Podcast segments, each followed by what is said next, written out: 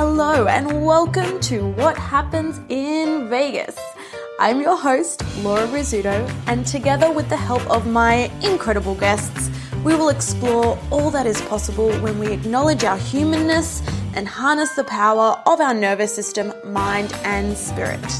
I am so excited to share this episode with you, so let's dive straight in, shall we? Well, hey there.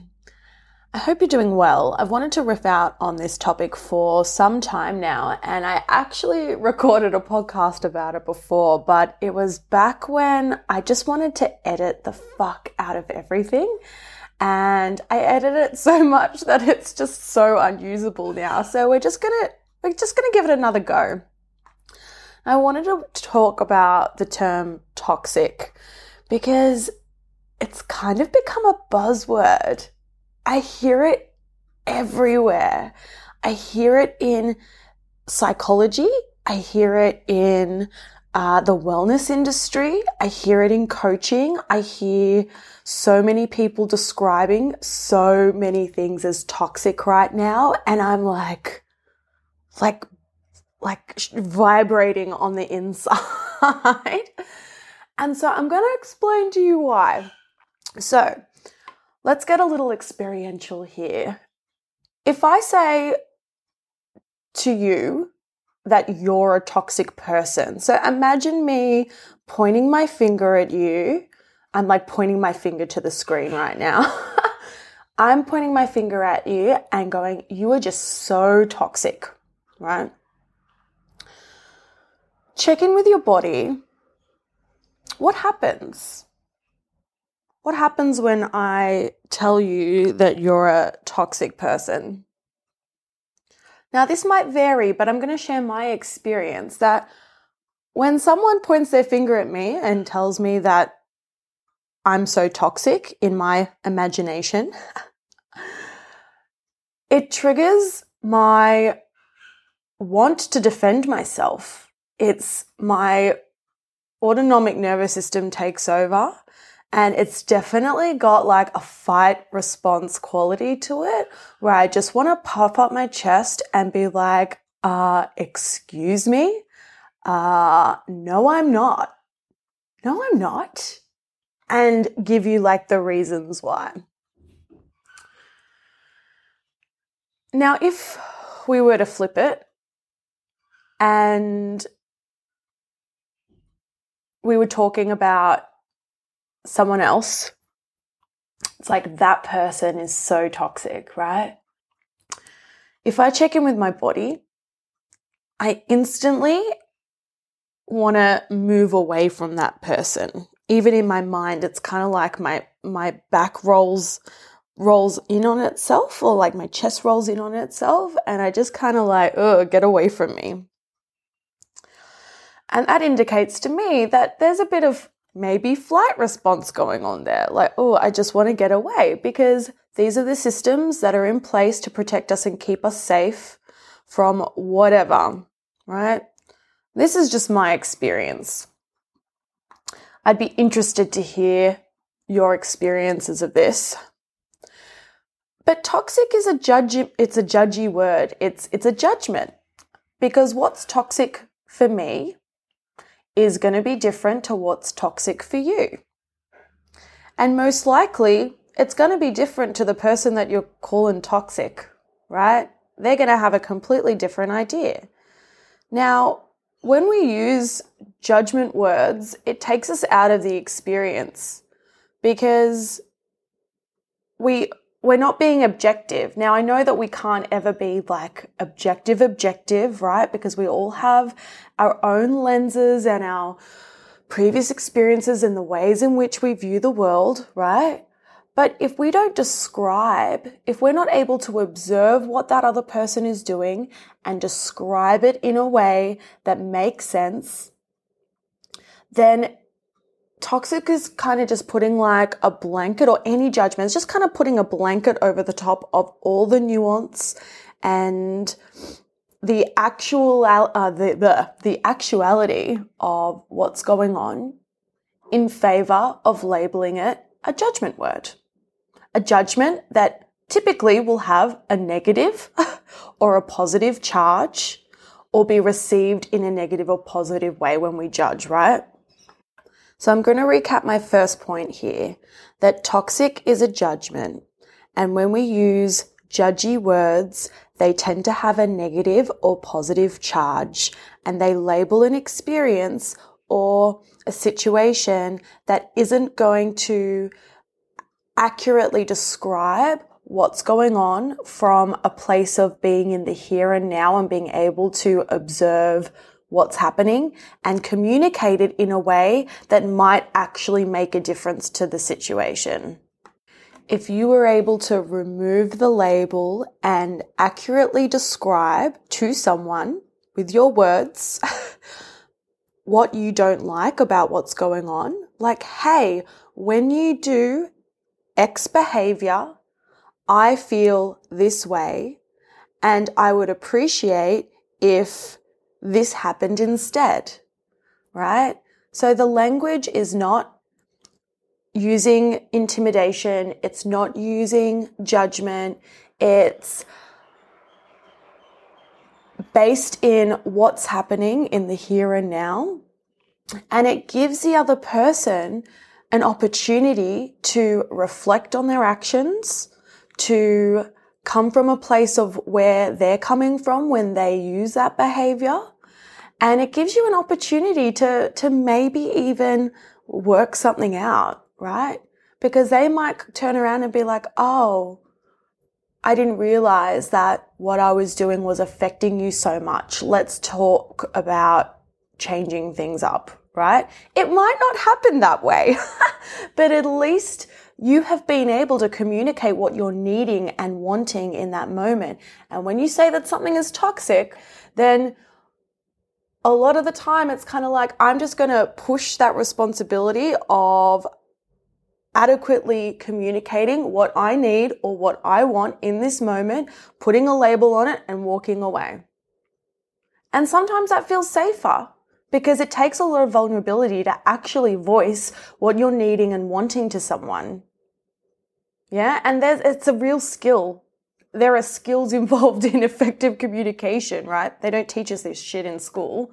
I wish. But there is so much nuance that's lost when we label something as a judgment. Okay, so I'm going to use a personal example in describing my next point here. I, for those of you who know me, I come from a big Italian Sicilian background. Uh, my family very much communicate in a loud, I don't want to use the term aggressive, but definitely like we we're we're pretty explosive, hey. So my particularly my mum, my brother, if we're in a room together and we don't like something that the other person has said, we will go from zero to 100 in half a second and it will be on in that we'll be kind of yelling at each other to get our point across. Not something I'm proud of. Okay. We're working on it, but it is the dynamic that has been created over time. My mum is a very explosive person and you learn that shit, okay? Um, anywho, we're pretty explosive. But then we just as quickly kiss and make up. So it's not like we're, it's, it's not a problem for us, I guess, because um, it's kind of like a shared understanding that that's how things work. But then we kiss and make make up, and we we're able to talk about it more uh, reasonably after the fact. And that works for us at this point in time.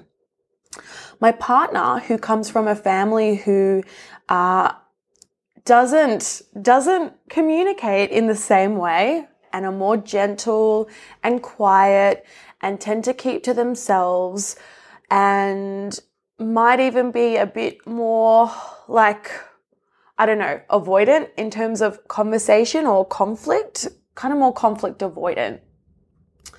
When he came to visit my family for the first time, it was like, what is going on? What, what is this? This this is this is not okay in my family. Like this isn't okay for me.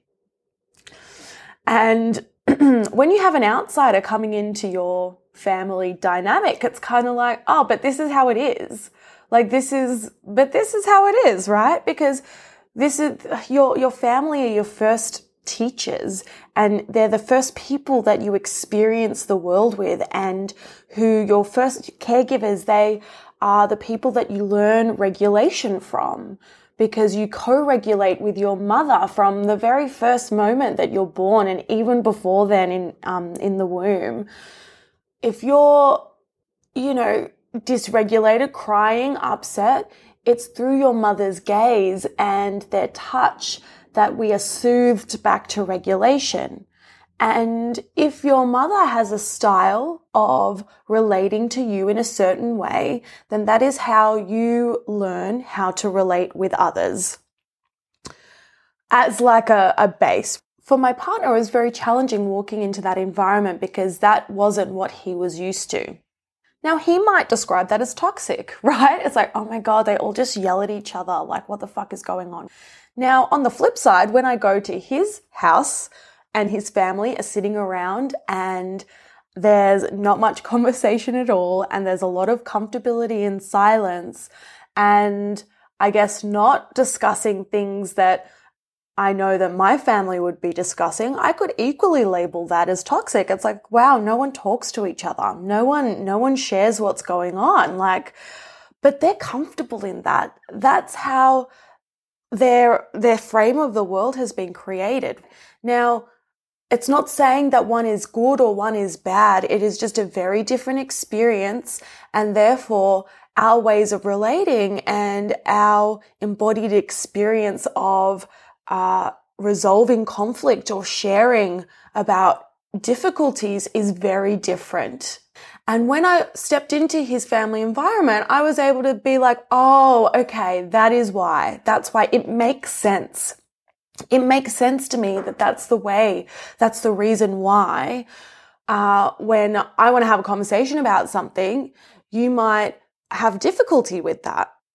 There was a situation, there was a time where, um, you know, we were having a, a heated discussion about something and I started to raise my voice as I do. And he said gently to me, Laura, I don't like when you raise your voice like that.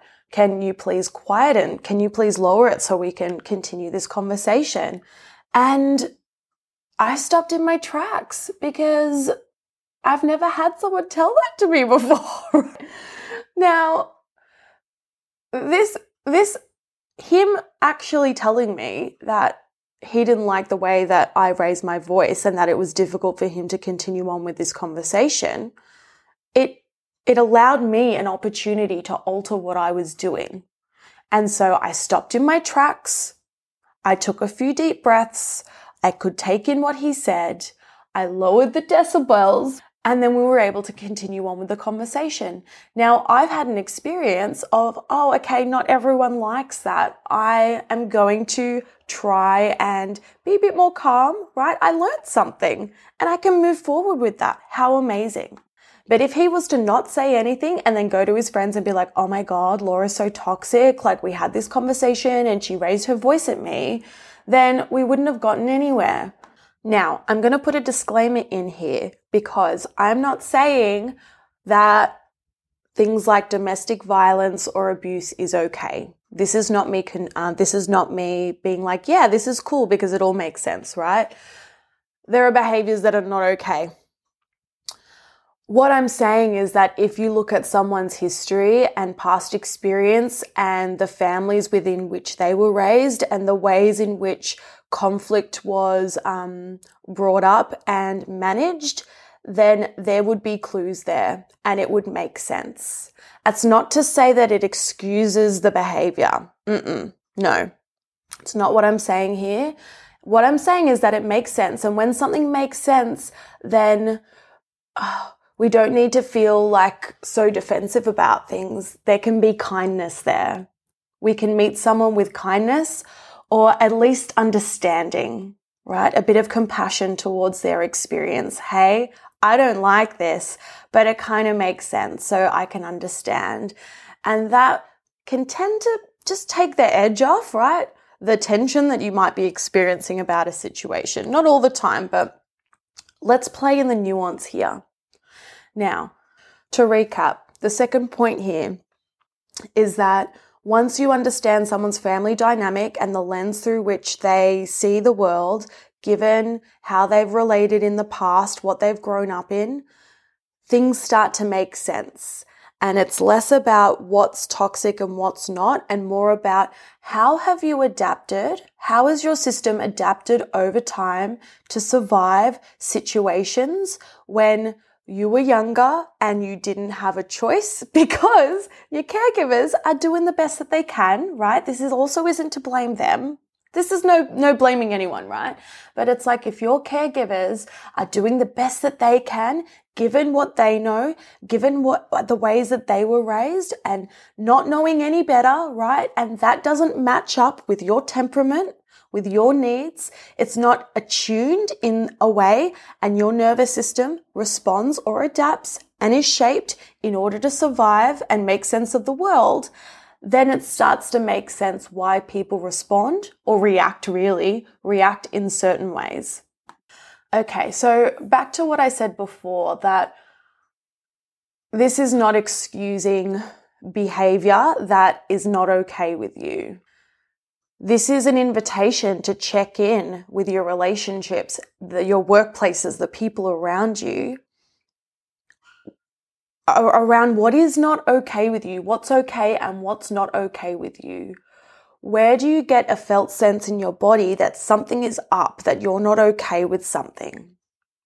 And then you get to choose. You get to choose. Is this something that I feel safe enough or that I want to communicate in a way that describes the situation as I observe it in the here and now? to give that other person an opportunity to meet me where I'm at and to be able to work through something? Do I want to communicate what I need or want? Do I need to put a boundary up? Is there something that I've said yes to for ever and now I've decided that this isn't okay with me? Do I need to put a boundary up? Do I need to say, hey, like, I don't know, you can only contact me during these times or whatever, right? So, do I want to communicate my needs? Do I want to put a boundary up? Or do I need to walk away? Do I observe what's going on? Can I be compassionate towards that person, that workplace? Be like, hey, that person is so burnt out and they, um, I don't like the way that they speak to me, the way they ask me to do things. And I've tried to talk to them about it. I've tried to put up a boundary and things still haven't changed. And I respect myself enough to make the decision that this workplace no longer serves me and I'm going to walk away. So when we name it for what it is, then the ball, we get to hold the ball. The ball is in our court. And that's incredibly powerful, right? The power is in our hands. We get to choose. So a way that I like to support people to get clear on you know, what, what's going on is that if someone says to me, oh, this situation is so toxic, right? Like, I don't know. I don't know what's going on. So I'm like, what, what's happening that is toxic to you? Can you, can you describe it to me? Can you explain to me what's happening? That explanation, that's what we work with. Yeah because they're describing to me what's going on and I'm able to get a sense of what that person is, uh, I guess, labeling or perceiving to be toxic in their world. But I don't know unless they describe it to me. Same with the person that you're describing as toxic, right? They're not going to know unless you, you spell it out. This is, this is the reason. Okay, so I want to speak to a potential, uh, I don't know, concern that people may raise after listening to this. Uh, when horrific things happen to beautiful people, and it's like, well, it wasn't their fault. You know, there was nothing that they could do about that situation. Uh, I, I hear you. And I guess I want to um, explain that, you know, this is something that we say in therapy for complex trauma where people have come from horrific situations, right? And, you know, one of the first things we say is, um, and this comes from Marsha Linehan, Marsha Linehan, who creates, uh, created dialectical behavior therapy, DBT, is that you are not responsible for what happened to you. You are not responsible for that. That is not your fault. This is not what it's saying. But you do need to take responsibility for your own healing. From here forward, you are responsible for creating the life that you want to lead. That is your responsibility, no one else's. And it's difficult. It's difficult. Yeah.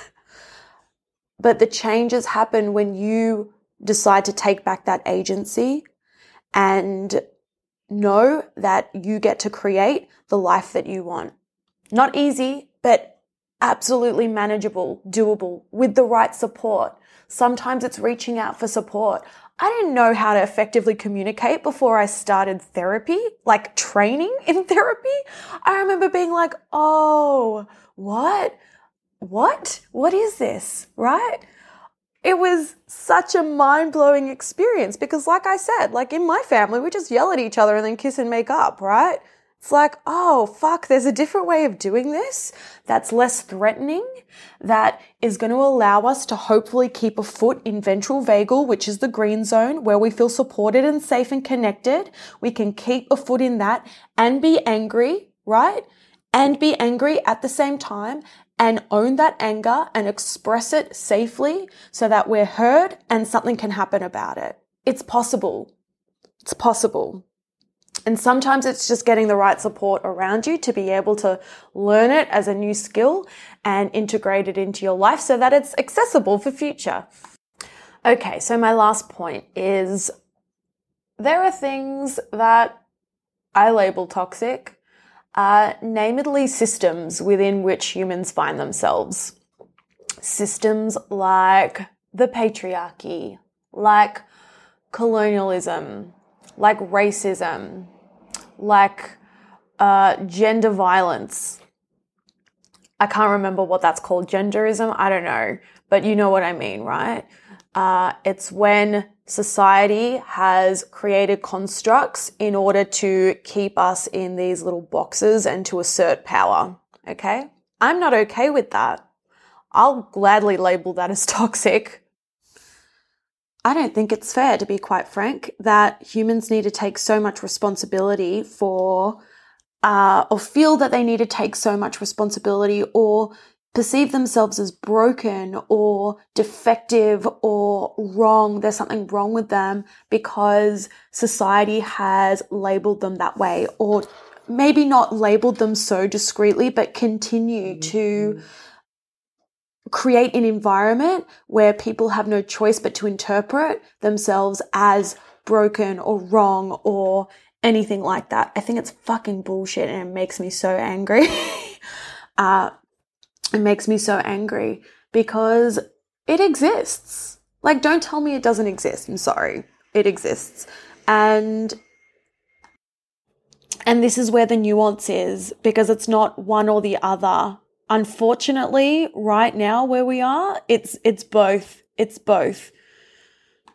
Do I believe that women solely need to res- take responsibility for their healing journey when there are such great numbers of women that are raped or sexually abused, uh, and like in in power in government right now. Being a woman, oh my goodness, uh, that we need to take responsibility all the time for our healing journey. Do I believe that people uh, who are trans need to continuously fight for their existence? That they actually deserve to exist in the world? Do I believe that that's solely their responsibility? No, no. Do I believe that people who are not able bodied uh, have to continually fight for their rights because they're not really as apparent as whether you're in an abled body, that that needs to be fought for. Now, in this day and age, no. Can I deny that whether you're born into a body with a particular skin tone or coloring, that you're going to be treated differently by society, by the people who uphold the law? Can I say that with confidence? Absolutely not.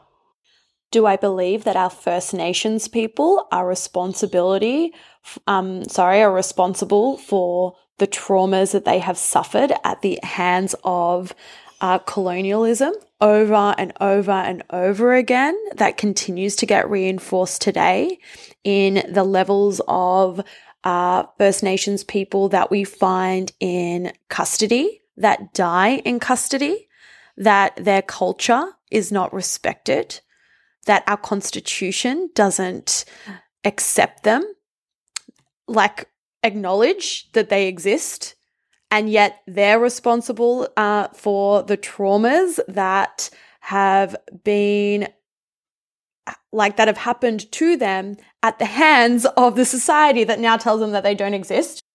My goodness, where do I even begin? And so I want to end this little chat by saying that there needs to be both. There's there's nuance to this. It's complex that yes, we need to take responsibility for our own healing journey and at the same time society needs to do better because we shouldn't have to take so much responsibility, right? That we don't exist as individuals. We we are born into these systems that do dictate the rules of play a lot of the time subconsciously. It might not be something that we're so aware of all the time, but it exists. It absolutely exists. Okay, that's my rant. Uh, look, I wasn't eloquent in discussing all of this. I'm I'm working through the mess as well. Uh, there are a lot of people that speak a lot more eloquently about these topics. This is just kind of, I guess, my my side of that and my experience working uh, in certain sectors. And I appreciate you listening. I appreciate the bravery and courage it takes to uh, take responsibility for your healing journey despite everything that's happened that's completely out of our control. I know it takes a lot of courage and I commend everyone who who does that. And I'm not saying that uh yeah, that it needs to all fall on you because I think we all need to do better as we continue to grow and evolve as humans. So much love, everyone. Have a fabulous week, and I will, yeah, I'll join you again another time. okay, take care, my loves. Bye. Thank you so much for joining me today. I so appreciate your time. If what we spoke about in this episode is totally your jam, please subscribe so you don't miss out on the epic conversations that are to come. If you'd like to know more about me or ways we can continue to play, head on over to laurarizzuto.com or you can check me out on my Insta at laurarizzuto underscore. It's also where you can sign up to the waitlist for my online mentorship, What Happens in Vagus, where we get to deep dive into learning the language of your nervous system safely to embody the life that you want. Apart from that, I will catch you in the next episode. Much love and speak soon.